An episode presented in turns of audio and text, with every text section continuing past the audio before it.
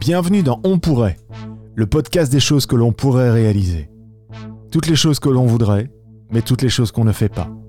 On ne les fait pas parce que c'est la vie, parce que rien n'est jamais aussi simple qu'il n'y paraît, parce que c'est pas le bon moment, parce qu'on le fera plus tard, et puis parce que c'est comme ça. Du coup, aujourd'hui, on pourrait ne plus abandonner tous les projets qu'on commence Parce qu'on pourrait se rendre compte qu'un même schéma se dessine pour tous les projets personnels que l'on entreprend. Tout part toujours d'une petite idée, d'un vague concept de quelque chose que l'on pourrait réaliser.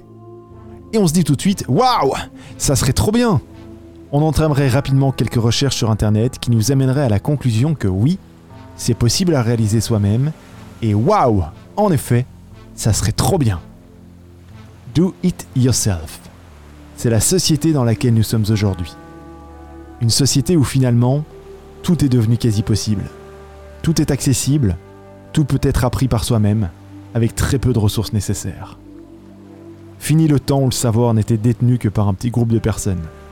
On peut désormais tout faire nous-mêmes. On peut, ici c'est certain, disposer de toute la connaissance du monde dans notre poche.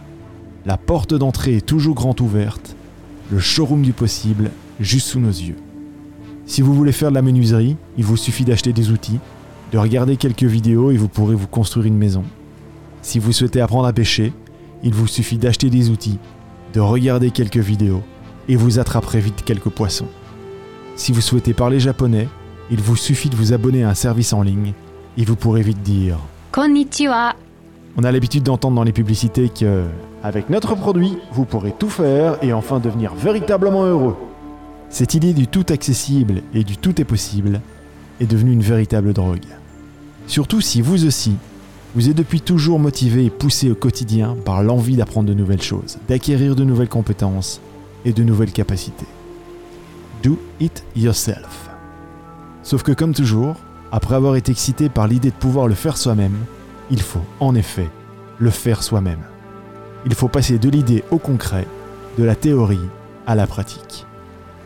Si vous étiez exalté au début par les nouveaux produits et le matériel flambant neuf que vous avez acheté pour réussir au mieux cette nouvelle passion, l'excitation sera vite remplacée par la dure réalité de la vie. Rien n'est jamais aussi simple qu'il n'y paraît. Et même si la technologie et les nouveaux produits nous aident, ils ne font encore rien à notre place. Jusqu'à présent, vous vous trouviez dans l'étape la plus facile, celle où vous êtes doué. C'est-à-dire la transformation d'idées en concepts, le déploiement de prototypes, la conception et le design. Vous réalisiez toutes ces étapes comme un pro et votre cerveau obtenait une récompense émotionnelle tout du long. On pourrait se sentir à nouveau en bas de la montagne et réaliser que nous n'avons gravi qu'une petite colline. Il y a désormais plus de questions que de réponses. La prochaine étape sera longue et il n'y aura plus de récompense émotionnelle d'ici longtemps. On ne sait même pas si on va y arriver. Après tout, ce n'est pas notre boulot. On n'est pas menuisier, on n'est pas pêcheur, et on n'est même jamais allé au Japon. Alors, on pourrait s'arrêter là, reprendre notre vie d'avant, et on recommencera probablement un nouveau projet dans quelques temps, pour l'abandonner également.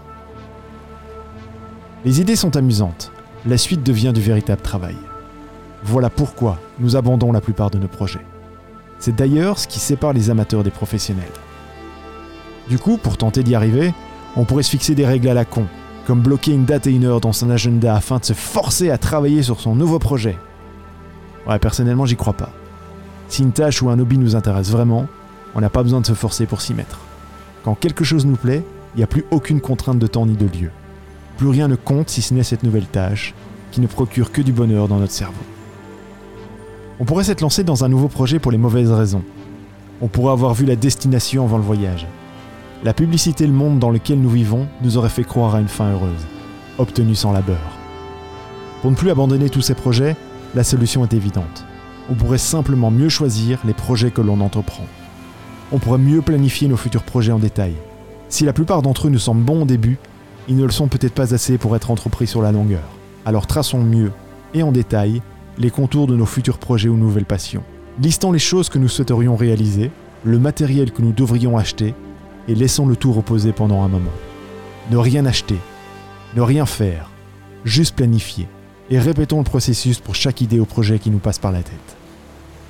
Lorsque viendra le temps de se lancer véritablement dans un nouveau projet, on pourra dès lors choisir parmi une liste d'idées. et évacuer toutes celles qui ne sont plus pertinentes pour ne retenir que celles qui nous plaît véritablement. Une idée, un projet, pour lequel nous sommes prêts à gravir la montagne complète, pas juste une petite colline.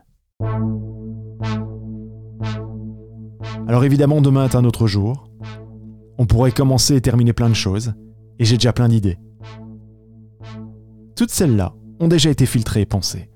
Il faut juste que vous vous abonniez, et on pourrait y aller.